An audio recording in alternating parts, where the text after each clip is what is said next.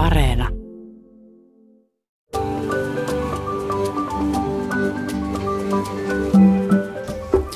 Tiesitkö Mikko, että ennen vanhan kotitalon pihalla saattoi kasvaa kuusi, jonka tehtävänä oli suojella taloa ja olla niin kuin kahden maailman välissä? Kotikuusen juurelle vietiin ruokaa vainajille, jotta ne pysyisivät siellä kuusen luona, niin kuin kuolleiden puolella, eivätkä tulisi elävien puolelle kummittelemaan. Juu, ja samoin esimerkiksi sinne saunaan piti muistaa viedä tontulle ruokaa. Ja metsät oli muutenkin täynnä henkiolentoja ja lähipiiristä saattoi löytyä tietäjiä, maageja ja esiisien henkiä.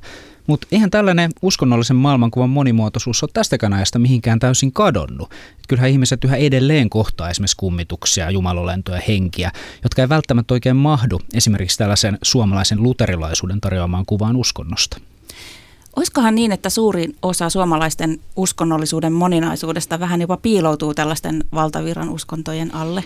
Moni tuntuu kuitenkin niin tässä ajassa etsivän hengellisyydestä jotakin, mihin ei kaivata esimerkiksi tiukkoja oppeja, sääntöjä tai instituutioita, vaan halutaan päästä enemmänkin itse valitsemaan, että mikä puhuttelee ja mikä toimii. Tänään puhutaan, mitä tällaisen vähän vaihtoehtoisemman uskonnollisuuden harjoittaminen sitten voisi käytännössä tarkoittaa. Aiheena on nimittäin pakana uskonnollisuus ja shamanismi 2020-luvun Suomessa. Vieraina meillä on uskontotieteen tutkija ja shamanismin harjoittaja Jaana Kouri, uskontotieteen väitöstutkija ja pakanayhdistyskentän aktiivi Essi Mäkelä sekä eklektisen pakanuuden harjoittaja ja Pakanaverkko ryn hallituksen jäsen Anni Hirvonen. Olet kääntänyt korvasi horisonttiin. Minä olen Hilkka Nevala. Ja minä Mikko Kuranlahti. Jep, mitä tarkoittaa pakana uskonnollisuus, jos vaikka Jaana aloitat? Jaa, kysyt multa sitä ensimmäisin melkein kääntänyt tuonne Essille tai, tai Annille tämän kysymyksen, mutta pakana uskonnollisuus. Ehkä mulle tulee pakanallisuudesta mieleen, mieleen se, että se on jotain muuta esimerkiksi kuin nämä valtauskonnot. Ja, ja se sen jälkeen tulee mieleen hyvin miellyttäviä asioita siitä, miten ihminen itse oman kokemuksensa perusteella löytää erilaisia jumaluuksia, haltioita, henkiä. Et se on, se on, tämä pakana-sana on sellainen, että sillä on niin ikäviä tällaisia painavia vanhanaikaisia niin kuin merkityksiä, jotka kantaa niin kuin, joka sana, joka kantaa niin kuin historiaansa, mutta tämmöisessä uudessa merkityksessä, niin, niin se on hyvin valoisa ja tällainen henkinen termi. Mitä se Essi, pakanuuden tai pakanauskonnollisuuden tutkijana. Pakanuus on varmasti siis hyvin kirjava käsite, se voi tarkoittaa hyvin monenlaisia uskonnollisuuden harjoittamisen tapoja, mutta onko sieltä moninaisuuden keskeltä havaittavissa jotain yhdistäviä piirteitä? No tässä Jaanalla tietysti tuli ihan hyvä tiivistys, mutta et, äh, semmoinen just luonnon kierron pyhittäminen ja tämmöinen ehkä tietynlaiseen niin kuin esikristilliseenkin perinteeseen jollain tavalla ö, kohdistuva kiinnostus tai siitä inspiroituminen niin on aika monessa taustalla. Toki niissä on sitten uusiakin, ihan uusia uskontoja, mutta et se on hyvin löyhä. Toiset noudattaa tosiaan joitain tietynlaisia perinteitä ja monet tekee sitten sekaisin eri perinteitä, miten itse parhaalta tuntuu.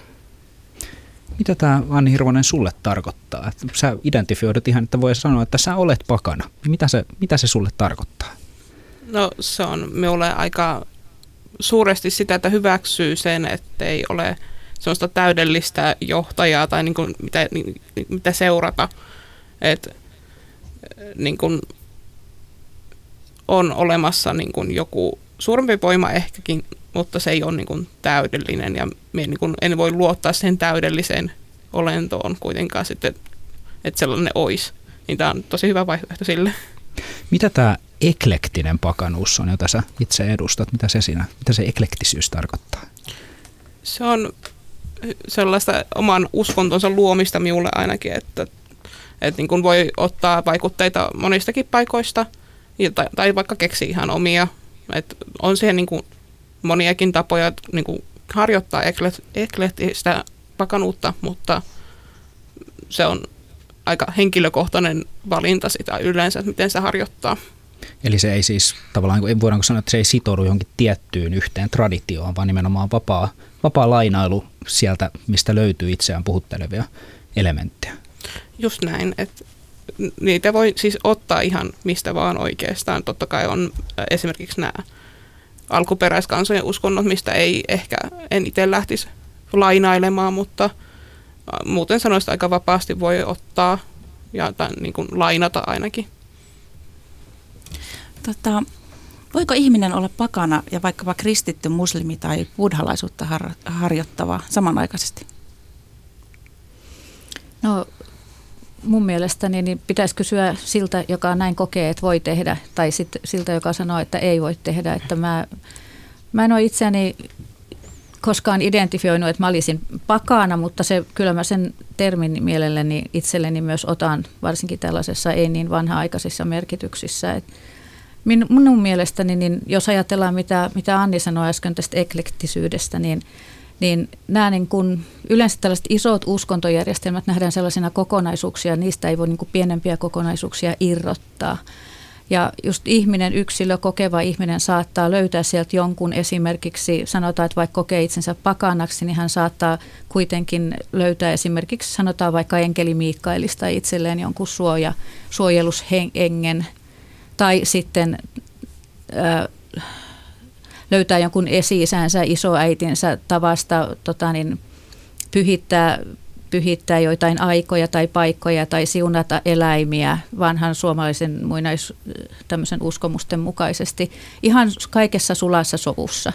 Et minun mielestäni kyllä voi, että nämä tällaiset niin kuin hyvin kankeat rajat on yleensä enemmän tämmöisen hierarkkisen uskontojärjestelmän ja vallan aikaansaannosta.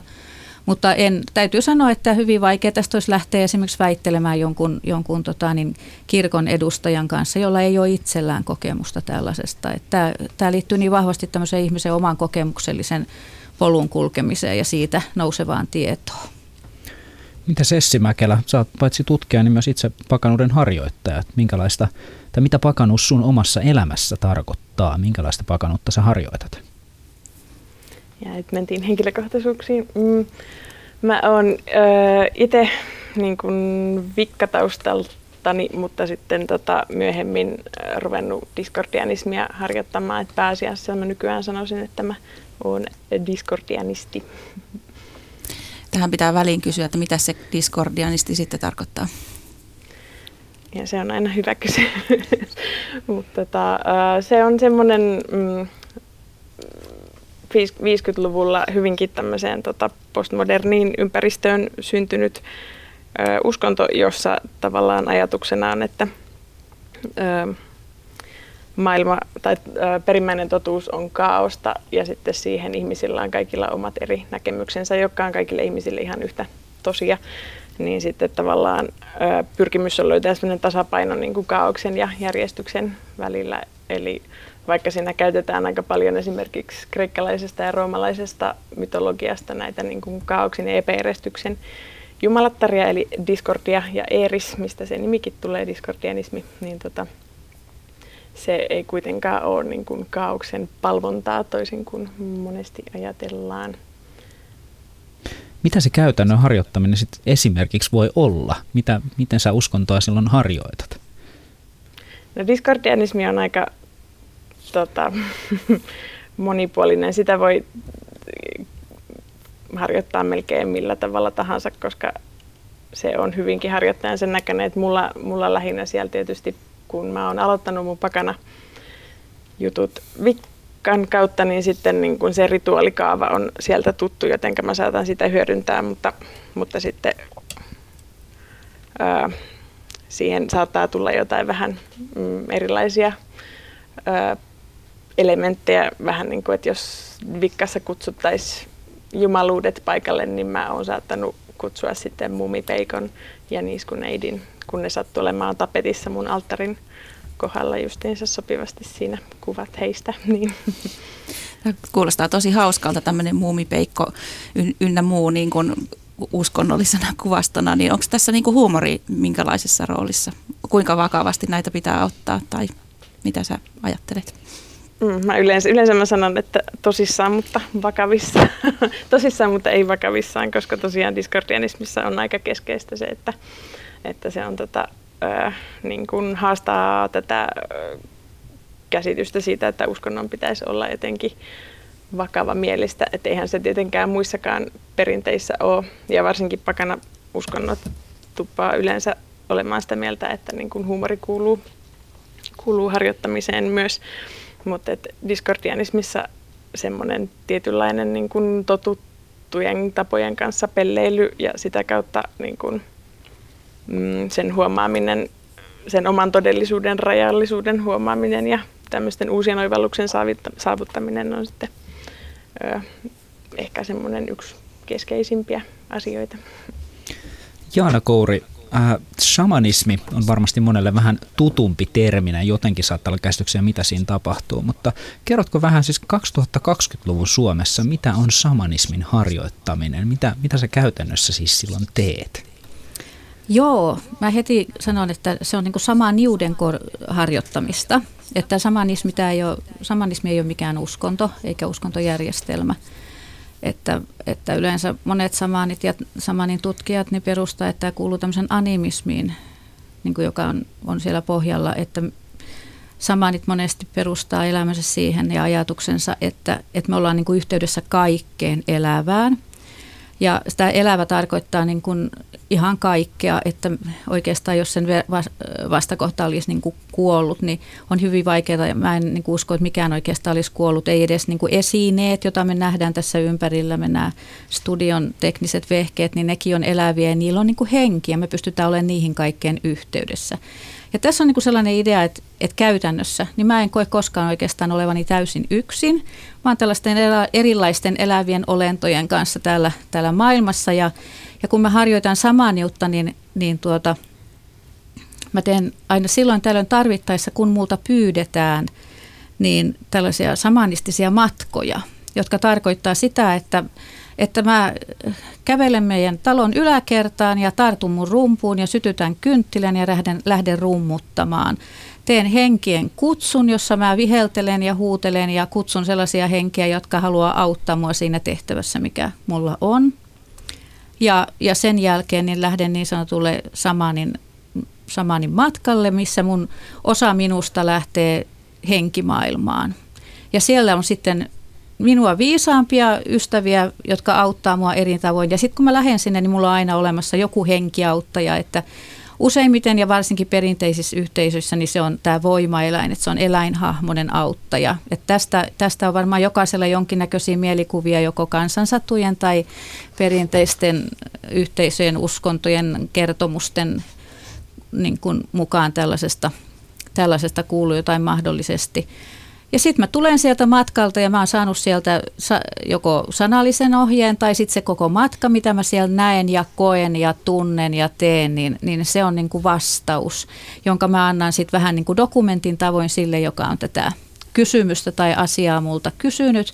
Tai sitten sitä seuraa ihan tämmöinen parannusrituaali, riippuen siitä, että mi, mitä tämä henkilö on multa tullut pyytämään. Ja aika usein se on henkilö, mutta monesti samani tekee myös matkoja – luonnolle. Esimerkiksi ollaan tehty sielun palautusmatkoja hakkuaukeille tai, tai, tai kipeille eläimille tai, tai jotain muuta tämmöistä. Tai yhteisölle, kokonaisille yhteisöille, jotka selvästi on sen tarpeessa ja tulee sitä jollain tavalla pyytämään. Lyhyesti näin. Tosi mielenkiintoista. Tota niin, Anni, miten sä harjoitat tätä pakanuutta? Se on vaihtelevaa, mutta mo, niin kuin sanoisin, että niin kuin se on hyvin monipuolista, että miten sitä harjoittaa, että yleensä kun siis teen yksin tätä minun harjoittamista, että, että mulla on kotona niin kaksi alttaria kahdelle eri jumalhahmolle ja heille annan uhreja tai ja niin kuin heidän kanssaan keskustelen aika paljon, että se on niin kuin se pääharjoittamisen muoto. Mutta sitten myös on näitä niin kuin yhteisöjä, yhteisöllisiä juttuja, niin kuin just vaikka pakanaverkon tapahtumissa tulee tehtyyn kaikenlaisia rituaaleja ja muuta tällaista. Et, et sitten sekin, että yksin voi lähteä vaikka mettään. Et sieltä löytyy semmoista jotain pyhää, mikä kannattelee sitten ihan kaupunkielämässäkin tosi pitkälle. Onko se jotain tämmöistä vastaavaa kaiken elämän yhteyttä, mistä Jaanakin äsken puhui, mitä sä harjoittaessa koet? Joo, kyllä, kyllä niin kun, kun menee sinne luontoon ja vaikka menee mättäälle makaamaan, niin kyllä siinä tulee semmoinen tunne, että kuuluu siihen paikkaan ja että siellä on tosi paljon elämää ympärillä ja se on niin kun tosi semmoinen vavisuttava kokemuskin välillä, että mitä sieltä sitten tulee löydettyä ja tunnettua siellä. Sä sanoit, että sulla on kotona kaksi jumalhahmoa siellä, niin kerrotko, minkälaisia nämä on? No siis he on, tällä, ne, ne ei niin kuin perustu siis oikeastaan varsinaisesti mihinkään olemassa olevaan jumalhahmoon tai mistä olisin aiemmin kuullut. Toki ne on ottanut niin kuin vaikutteita paljonkin muista jumalhahmoista, mutta nämä on niin kuin omia jumalia. Et toisen nimi on Neito ja toinen on Marras. Neito on sellainen nuori hahmo, joka niin kuin on naisen hahmoinen yleensä, tai itse asiassa aina, ja se edustaa mulle sellaista niin nuoruutta, viattomuutta, puhtautta, myös niin kuin itserakkautta ja turhamaisuutta. Et se ei, niin kuin, ei ole semmoinen niin täydellinen hahmo millään tapaa. Ja sitten Marras taas on sellainen hyvin niin kuin neitoon verrattuna synkkä hahmo, että se niin kuin edustaa semmoista niin kuin epämiellyttävää totuutta, mitä ei välttämättä halua kuulla. Et, mutta mikä on niin kuin pakko kuulla, että voi niin kuin päästä eteenpäin ja se on semmoista kehän rikkomista, että lähtee pois siitä, mitä on niin kuin jatkanut vaikka vuosikausia jo, että niin kuin tajuaa lopettaa sen kehän kiertämisen ja siinä vaiheessa, kun tajuaa sen, että on siinä kehässä. Onko ne jotenkin niin kuin sun omia peilejä, ne marras ja neito, vai, vai millä tavalla ne toimii? Kyllä, ne ihan jollain tapaa heijastaa minua, että, et, mutta en, en siis sano, että niin kuin olisin kumpikaan näistä hahmoista, ne on ihan erillisiä olentoja tavallaan, jos niitä voi, voi siis olennoiksi sanoa. Et, et, et, he on, he on niin kuin, tulevat minun tarpeista, että mulla on ollut tarve tällaisille jumalhahmoille ja uskon siis siihen, että niin kun aika monikin minun jumalahahmoista syntyy jostakin tarpeesta. Että et ne on niin kuin, mie en heitä silleen vaan luo huvikseen. Miten Jaana, säkin mainitsit nämä henget. Koet sä, että äh, on, tehdäänkö tämä matka henkimaailma, on, onko siinä puhe jonkinlaista matkasta tavallaan ihmisen omaan itseen, vai onko nämä henget jotenkin konkreettisesti todellisesti meidän ympärillä? Miten sä tämän itse koet? No tämän jälkimmäinen vaihtoehto niin kuin ilman muuta, että, että mä koen, että ja yleensä niin kuin muutkin samaa niitä kokee, jos olen, mitä olen kuullut heidän, heidän tota, puheitaan eri matkoiltaan, että se, se samanistinen matka, mikä me tehdään, että sitä ei tehdä niin kuin ihmisen mieleen tai ihmisen psyykkeeseen tai alitajuntaan, vaan se tehdään nimenomaan henkimaailmaan. Et toki puhutaan niin kuin tietoisuudesta nykyajan termein, jotta pyritään myös niin kuin jotta kuulijat ymmärtäisivät, että mitä ihmettä tässä oikein tapahtuu, jotka eivät sitä itse ole kokeneet. Mutta tota, se, mitä siellä he, niin kun matkalla tapahtuu, niin se koetaan täysin totena. Se on todella tapahtunut. Ja, ja monesti sitten, kun esimerkiksi tämmöiseltä matkalta tulee ja sitten lähtee tekemään jotain ihan arkista hommaa, niin löytää niin ympäriltään jatkuvasti vähän sellaisia niin kuin, ikään kuin todisteita tai siitä, että se todella tapahtui, että ihan kuin ympäristö vastaisi niihin asioihin, mitä myös tapahtui siellä henkimaailmassa. Että se on, se on jollain tavalla yhtä tämän todellisuuden kanssa, onko se sitten joku sen toinen olemus tai, tai taso. Hirveän vaikea tällaista mun niin kuin sanoittaa, mutta, mutta kokemus on siitä, että se on täysin tosi. Se ei ole vertauskuvaa esimerkiksi tai unta, vaan että se tapahtuu. Mun mielestä oli hirveän mielenkiintoista kuunnella, mitä Anni äsken sanoi näistä kotijumalistaan ja tulee mieleen ihan sellainen ajatus, että miten nykyajan ihmiset niin hyvin vahvasti niin kaipaa just sellaista niin kuin oman tahdon ja oman päätän tavallaan siinä oman uskonnon harjoittamisessa. Ja, ja sitten tällainen, niin kuin, että, että luodaan se, luodaan se niin kuin oma, oma Jumala tai, tai että se syntyy siinä oman elämänkulun niin kuin seurauksena – et tuli mieleen myös tällainen, kun on paljon näitä itse-taiteilijoita, että meillä on vähän tämmöinen niin itse, itse tota, uskonnon harjoittamisen trendi menossa vahva, vahva tässä ajassa, mikä on hirveän tervetullut niin kuin, niin kuin tähän pitkään tällaiseen auktoritatiivisten uskontojen aikaan. Että tällaista varmaan niin kuin ihmiset tarvitsee myös, myös niin kuin oman kokemuksen arvostamista, että mitä olen kokenut todeksi eikä vaan se, mitä joku ulkopuolinen sanoo, että näin se on. Entä Essi, minkälaista yhteyttä koet johonkin henkimaailmaan? Onko tässä kysymys sisäisestä vai ulkoisesta todellisuudesta sinulle? Mm, no toi tavallaan se jako sisäisen ja ulkoisen todellisuuden välille on ehkä silleen vähän haastava just kun jos ajattelee, että tavallaan on osa sitä kaikkeutta tai kaikkeus on minussa myös. Mutta tota, niin. Et jos mä ajattelen, että, että Eris on esimerkiksi niin kuin yhtä kuin perimmäinen kaos, mutta se on myös sitten toisaalta luonut kaiken olevaisen ja nimennyt sen sitten itsensä mukaan ja sisarensa mukaan, niin siinä on semmoinen tietynlainen niin kuin ajatus siitä, että on olemassa joku itsen ulkopuolinen taho. Ja on siis toki myös se ajatus, että mm, niin kuin kaikki yksilöt ollaan ikään kuin osa sitä jotain elämän virtaa ja kaikki on omia kupliaan siellä. Tai mitä näitä hienoja vertauskuvia on. Mutta sitten musta tuntuu, että ylipäätään se semmoisten niin kuin henkiolentojen tai jumaluuksien niin kuin henkilöityminen riippuu ihan myös siitä niin kuin käyttökontekstistakin. Että jos mä haluan tehdä rituaalin, niin mun on paljon helpompi ajatella ja kuvitella niin kuin paikalle joku ihan ulkopuolinen henkiolento kuin lähteä miettimään sitä jotenkin sen kautta, että se on vaikka osa mua tai joku mun alitajunnan ilmentymä. Kerro jostakin rituaalista, minkälaisia rituaaleja sä teet? No mä oon aika sille laiska tekemään rituaaleja, mutta tota, meillä on ö, Turun Eristisen seuran kanssa on perinteeksi muodostunut tämmöinen aikaisemminkin Discordianistien kesken myös Perttu Häkkisen podcastista tehty LOL-kaalirituaali, missä siis käydään ostamassa kaali, kaalin pää ja sitten tota, hoetaan semmoista LOL-kaalimantraa sitä kotiin tuodessa ja sitten sitten tota, sen kaalin kanssa har, harjoitetaan jonkunnäköistä yleensä divinaatiota, kunnes se sitten ö, kokataan ruuaksi.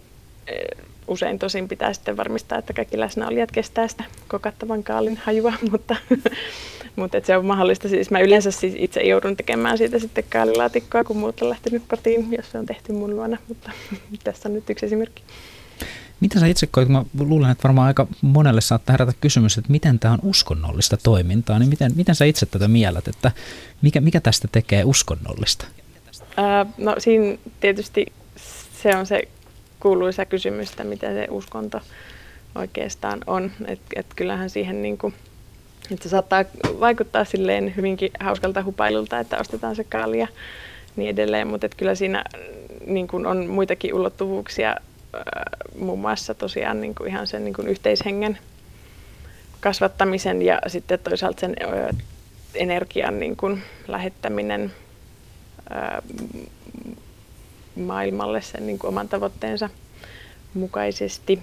Eli diskordianismissa on toki myös se puoli, että se on tehty hyvin uskonnon näköiseksi. Siinä on pyhä kirja, Principia Discordia, siinä on tota, rituaaleja ja siinä on tota, jumaluus ja hierarkiat, jotka on kääntänyt päälailleen niitä niin kuin kristillisiä hierarkioita. Ja kaiken näköistä mytologiaa löytyy, että se on tehty uskonnon näköiseksi, mutta sitten toisaalta sitä voi myös niin kuin soveltaa hyvinkin laajalti, että se lähinnä se ehkä niin kuin tekee sitä uskontoa jos joku ihminen, joka sitä harjoittaa, niin kutsuu sitä uskonnoksi, koska monet voi olla diskordianisteja ihan vain siksi, että heidän mielestään uskonnot on tyhmiä ja sitten diskordianismi heidän mielestään sitten haastaa sitä uskonnon käsitettä sillä tapaa. Niin.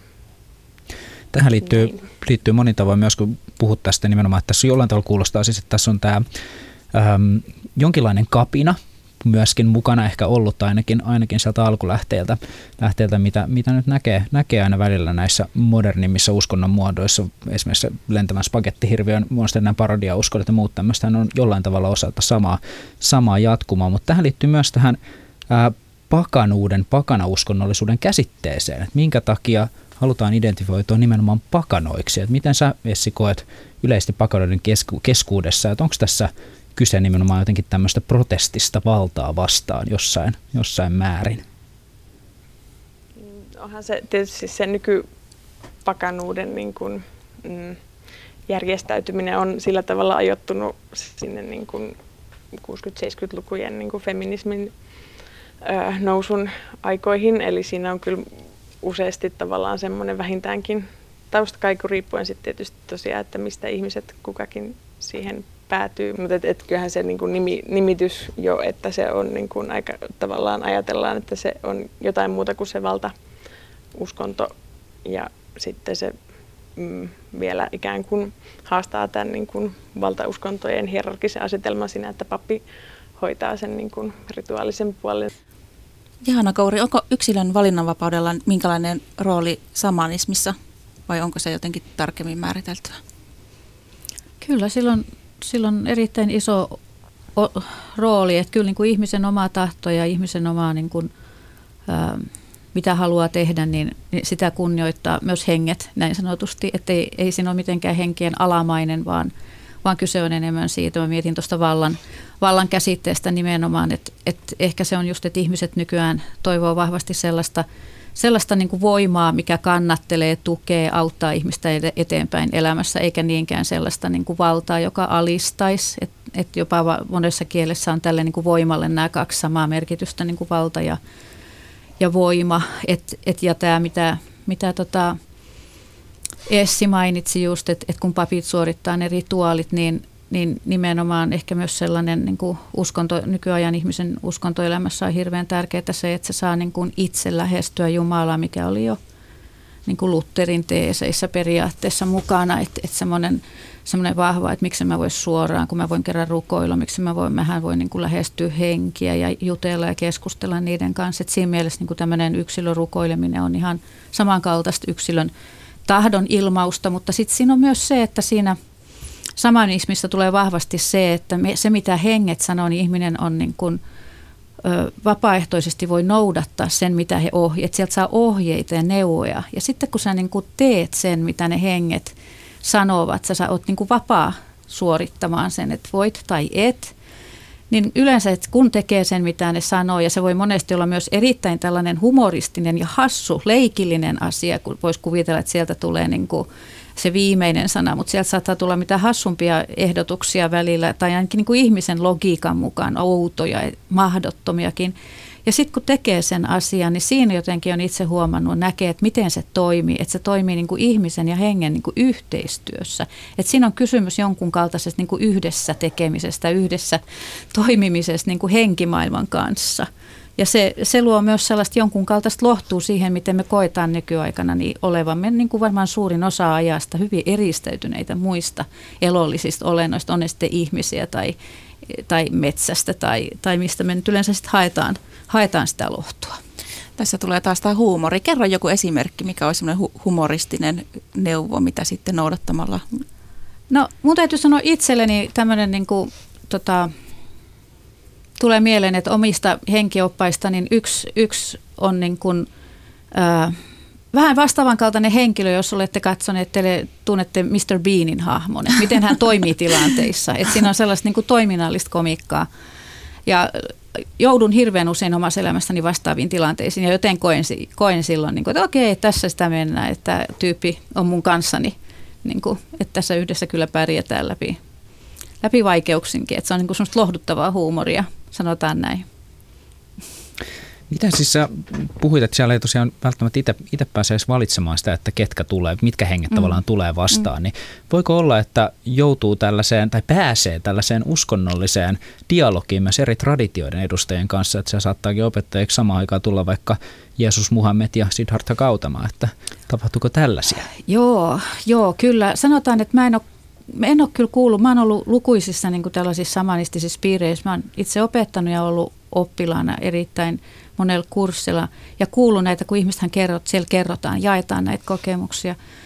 Niin tota, mä en olisi kuullut sitä, ei tule nyt mieleen sille, että olisi samalla matkalla kuullut, että olisi päässyt tällaiseen niin kuin piiriin, missä on kaikki suuret opettajat näin, niin sanotuksi. Mutta kyllä siis olen, tota, olen olen kuullut ihmisten tarinoita siitä, kuinka he tapaavat Jeesuksen tai Isä Jumalan tai enkeleitä, buddhia, eri bodhisatvoja.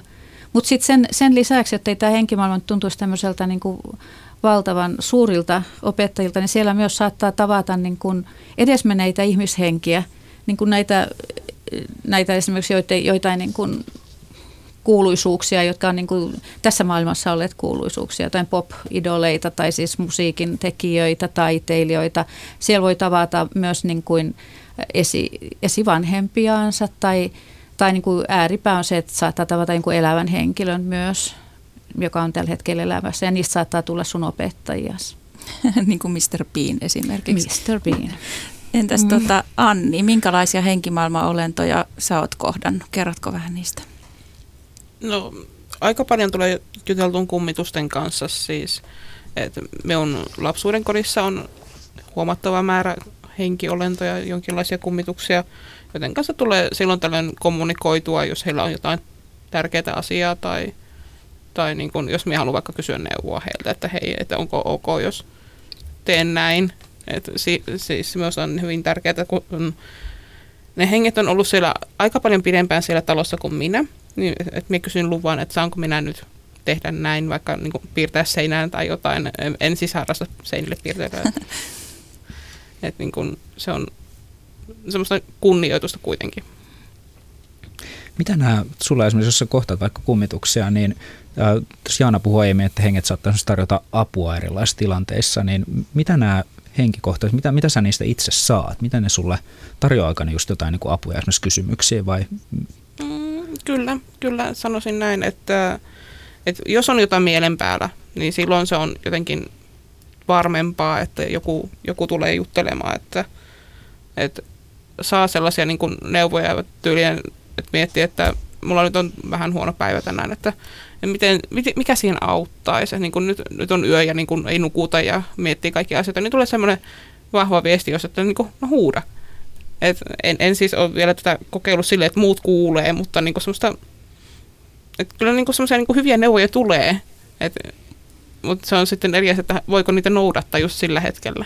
Millä tavalla ne, millä tavalla sä kuulet heidät? Kuuletko sä äänenä vai, vai pään sisällä vai tuleeko jotain ääniä, koputuksia tai kävelyä tai jotain? Millä tavalla ne on läsnä? Se riippuu aika paljon siitä, että kenen kanssa niin juttelee. Et, et, äh, esimerkiksi yksi henki, mikä kävi minun huoneessa silloin, kun asuin vielä kotona, niin se ihan silleen, se on vaikea sanoa, tuleeko se oman pään sisältä vai tuleeko se niin ulkopuolelta se ääni, mutta et jotain semmoista niin kuin puhetta kuitenkin kuuluu, semmoista ihan niin kuin selkeää puhetta.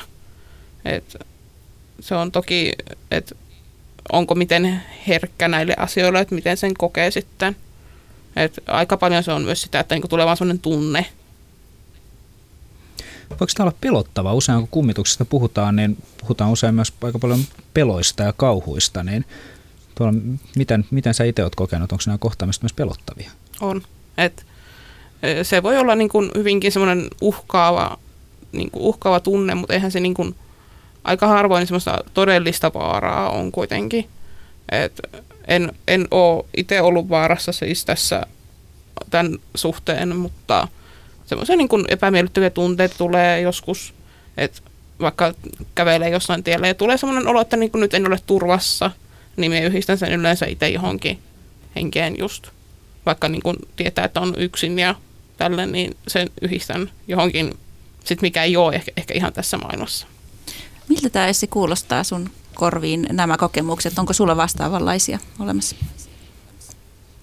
No mä rupesin miettimään tuosta henkien kokemisesta, tai että jos tulee joku tunne, niin kyllä mäkin yleensä, lähi, tai mä en niin kuin varsinaisesti ehkä aktiivisesti niinkään kommunikoi, mutta kyllä mullakin toisaalta sitten, että jos tulee joku semmoinen jotenkin selittämätön tunne jossain, niin kyllä mäkin sitten vähintäänkin tota, ö, ajattelen, että se saattaisi johtua jostain hengestä. Saatan mä esimerkiksi, kun mulla oli tota, ö, kofeiinin kanssa yliherkkyysongelmia tuossa taannoin, niin kyllä mä sit, niin kun siihen liittyen jopa sitten tein kofeiinin uhrausrituaalin, jotta tuli parempi olla tavallaan niin kun sen toi, ton tunnistan kyllä omasta kokemuksestani myös.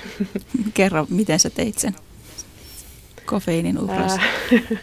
no mä keitin yhden ylimääräisen kupin kahvia ja laitoin sen alttarille ja taisin mä lukea siinä sitten jonkunnäköisen loitsunkin. Kutsuin kofeiinin jumalatarta paikalle.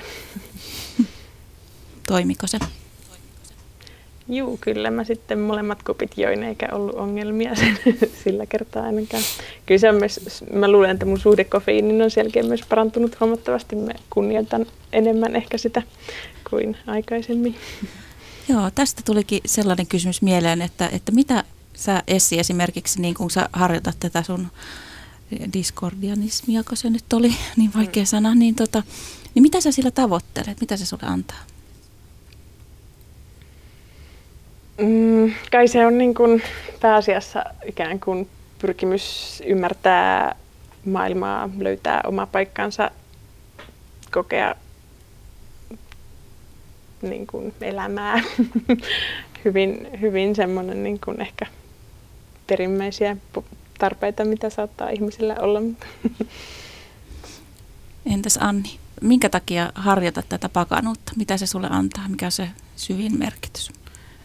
Se on minulle tarve ymmärtää just elämää, että mikä niin kuin sen ehkä tarkoitus on, että onko sillä tarkoitusta ja että, että semmoinen ei, ei kohtalon no, noudattaminen, vaan semmoinen niin kuin oman tien kulkeminen ja siis se, että löytää jotain niin kuin kaunista maailmasta, että se on niin kuin aika tärkeää minulla. Mä tuli semmoinen jännä mielikuva, kun sun kanssa aikaisemmin puhuttiin puhelimessa, että kun taivaalta leijuu lumihiutaleita ja ne kaikki on erilaisia, että, että niin kuin etsii tavallaan sitä, minkälainen lumihiutale itse on, että löytää ne kaikki sakarat. Joo, tämä käy hyvin järkeä, että niin kun etsii jotain, jotain tiettyä, niin se on, se on ihan hyvä, hyvä syy olla niin kun jollain tasolla niin kun yhteydessä johonkin asiaan. Entäs Jaana? No oikeastaan toistaisin tässä tota Annin sanoja tässä lopussa, että olla yhteydessä. Että mulle se on hirveän tärkeää, että, että mä löydän tavallaan oman elämän onneni siitä, että kuka mä olen niin kuin yhteydessä kaikkiin muihin. Että siitä jotenkin määrittää sitä niin omaa elämäänsä ja, ja sen, siihen niin kuin onnellisuuteen liittyvää, että on onnellinen. Että sitä voi olla niin tyytyväinen monella tavalla se, mutta että kokee onnea ja onnellisuutta olla osa niin kuin sellaista yhteisöä, mihin kuuluu niin, kuin, niin ihmiset kuin, kuin muut elävät olennot, mihin kuuluu myös niin kuin henkimaailma. Että ei, ei enää niin kuin laita sitä sivuun, että kun huomaa katsellessaan koko elämänsä, kuinka paljon siinä on kokenut erilaisia sen tyyppisiä kokemuksia. Että se, on, se on vaan totta mulle ja, ja olla niihin yhteydessä. Että mä mietin, mitä Anni tuossa vaan tuli mieleen näistä vainajien hengistä, niin, kuin, niin, niin siinäkin tilanteessa, niin että jos ihmisillä on tämmöisiä kokemuksia, niin mä niin kuin neuvoisin oikeastaan kuuntelemaan sitä, että mitä ne yrittää sanoa, ne vainajahenget. Monesti esimerkiksi tämmöiset vainajahenget pitää meteliä, mikä on hirveän pelottavaa. Ja tota, kysyä siinä, että mikä, mitä, mitä sä haluat siinä mielessä, että niiltä on saattanut jäädä joku asia kesken, eikä ne pääse pois niin kuin tästä, tästä niin kuin ajasta, vaikka niiden kuuluisi kulkea jo ehkä eteenpäin. Että et pystyisi niin kuin palvelemaan. Siinäkin sama miettimään ensin se, että apua, mu, ei sitä, että mulle tehdään jotain, vaan se, että hei, voiko mä tässä auttaa jotenkin tota, että se kulkee sen pelon läpi jotenkin, että se mä näin, että se pelko johtuu siitä tuntemattoman kokemisesta. Me ei olla totuttu tuntemaan tällaisia asioita, että, että Anni on siinä harvinainen henkilö, että hän pystyy olemaan niin kuin yhdessä niiden kanssa. Mitäs jos lähtee siis ylipäätään tälle kohti tuntematonta, että just lähtee vaikka matkaamaan sinne henkimaailmaan ja muuta, niin koet sä, että onko siinä myös vaaroja? On ilman muuta. Että se, et, et hyvä tässä on niin kuin muistuttaa se, että, että tota, että nämä on pelottavia asioita joskus, nämä on, niin kuin, näissä on vaarojakin ja sen takia esimerkiksi niin olen sen verran niin kuin järjestäytynyt tässä oman henkimaailman asioiden kanssa, että, että teen selkeitä rituaaleja – he, niin kuin henkimaailman kanssa keskustellessa sille vakavasti. Et toki sitä nyt mielessään niin kuin juttelee yhtä sun toista, mutta se, että jos on esimerkiksi joidenkin muiden ihmisten asioista kysymys tai, tai omasta todella vakavasta kysymyksestä, niin teen sen samanistisen rituaalin, eli kutsun henget paikalle selkeästi, että nyt alkaa se meidän keskustelu. Niin kuin näin. Ja, ja se, että, että en vaan esimerkiksi istuu junassa ja kuuntelen, kun se niin kuin sille rummuttaa ne kiskot, tontoto, tontoto, etten siinä tee samanistista matkaa, vaan että siihen on oikeat, niin kuin, että nyt tämä juttu alkaa ja nyt tämä loppuu ja nyt mä oon tässä niin kuin, tavallisena Jaanana kuljen pitkin katua. Että se on niin kuin selkeä se, koska mä niiden henkien kanssa juttelen.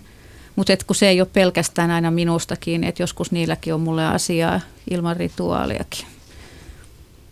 Tulee mieleen semmoisia lapsuuden kokemuksia, kun on vanhassa ta- mummolan talossa ja sitten joku koputtaa ihan selvästi. Tai sitten kuuluu askelia tai jotakin, niin kuin sanoit, että jollakin mm. voi olla jotakin asiaa, niin lähinnä meillä vaan pelotti ihan kauheasti, mutta nyt ajattelee asia, voi olla toisinkin. Ja ehkä näistä vaaroista voisi sanoa sen, että hirveän yhtenä vaarana mä näen niin kuin sen, että kun ihmiset kiinnostuu näistä asioista ja lähtee aktiivisesti niitä etsimään ja, ja hakemaan itselleen vastauksia, niin voi käydä sillä tavalla, että jää vähän niin kuin leijumaan. Että jää niin kuin pikkusen jalat irti maasta. Että totta kai kun ihminen innostuu ja lähtee mukaan tämmöisiin asioihin, niin siinä kannattaa hirveän vahvasti jotenkin kiinnittää huomio siihen, että, että tasapainottaa, joskus puhutaan maadottamisesta, mutta että se, että me ollaan niin kuin itse oma kokemus on tässä samanistisilla polulla se, että, että mitä henkisemmäksi itsensä tavallaan kokee, niin sitä syvemmällä on niin kuin myös jalat maassa. Että et koko aika kiinnittää enemmän ja enemmän huomiota niin kuin ympäristön ja itsensä muiden ihmisten hyvinvointiin, että se on äärettömän tärkeää. Tämä jotenkin niin kuin ruokkii, ruokkii nimenomaan sitä ihmisen osaa olla täällä niin kuin kärsimyksen tiellä. Että se ei ole niin kuin sellainen pelkkää valoa ja leijailua, vaan että se, sillä on joku tarkoitus, miksi me tehdään näitä. Meillä on joku tehtävä tässä maailmassa. Miksi te luulette, että jos, jos siis katsotaan nyt näitä valtauskontoja, jossa on tiukka sitoutuminen tiettyyn traditioon ja tietyn tradition elementteihin, niin minkä takia tämmöinen tavallaan valitseminen, mistä tekin puhutte, itsemääräämisoikeus ja se, että ihminen ottaa tavallaan elementtejä, jotka puhuttelee häntä, niin miksi tämä tuntuu usein olevan niin kuin enemmänkin uhka tai vaara? Että puhutaan esimerkiksi sitä, että no saako kristitty vaikka joogata tai harrastaa mindfulnessia, että mistä tämmöinen, tämmöinen sitten tulee, että ylipäätään näyttäytyy jotenkin vaarallisena toimintana? Mitä sä Anni ajattelet? No totta kai niin kun jos ajattelee tätä silleen hyvinkin radikaalisti, niin voisi ajatella, että jos aja, lähtee ajattelemaan näin niin kuin omia juttujaan ja niin kuin tekemään omia traditioitaan tai tällaista, niin sehän niin kuin tavallaan vie huomiota siltä niin kuin vanhalta ja isommalta traditiolta. Ehkä se voisi olla näin. Entäs Essi? Niin, se just niin kuin Anni sanoi, että tavallaan se, niin kuin, varsinkin jos se vanha traditio opettaa, että se on ainoa oikea, ainoa tie ja totuus, niin sitten tavallaan se niin kuin, sen lisäksi, että saattaa jo etukäteen pelata sitä jotain muuta, niin sitten saattaa myös tulla jotain pelottavia kokemuksia senkin takia, että sitten jotenkin on semmoinen ennakkoluulo, että, että jossain vikassa esimerkiksi on se perinteinen tapa lähestyä niin kuin rituaalia täydellä rakkaudella ja luottamuksella just sen takia, että sinne ei niin kuin tulisi sitten mukaan tämmöisiä niin kuin omia ennakkoluuloja sen suhteen, että mitä tullaan kohtaamaan. Tässä Jaana, toivoisit sä, että tässä ajassa ihmisillä olisi enemmänkin rohkeutta lähteä vähän kuuntelemaan, että mitä ympärillä oikeasti tapahtuu? No sinäpä sen sanoit. Kyllä, totta kai, ja varsinkin avaamaan silmänsä ja ja näkemään, että mitä meidän ympäristölle tapahtuu ja, ja ihmisenä yhtenä yksi osa tätä ympäristöä, että mitä meille tapahtuu, mutta myös kuuntelemaan niin kuin itseään ja omia kokemuksia, luottamaan niihin, niihin tota, se on aika, ja kuuntelemaan niin omaa ääntänsä, että sen kuuntelemisen merkitys on, saisi niin kuin vähän, sitä saataisiin arvostaa vähän enemmän, että meillä on enemmän tämä puhumisen arvostaminen niin vahvalla siellä nykyään. Niin, että keskusteluissa monesti sanotaan, että täytyy kuunnella enemmän sitä keskustelukumppania, mutta että kannattaisi kuunnella myös itteensäkin. Mm. Kiitos keskustelusta. Kiitos. Kiitos.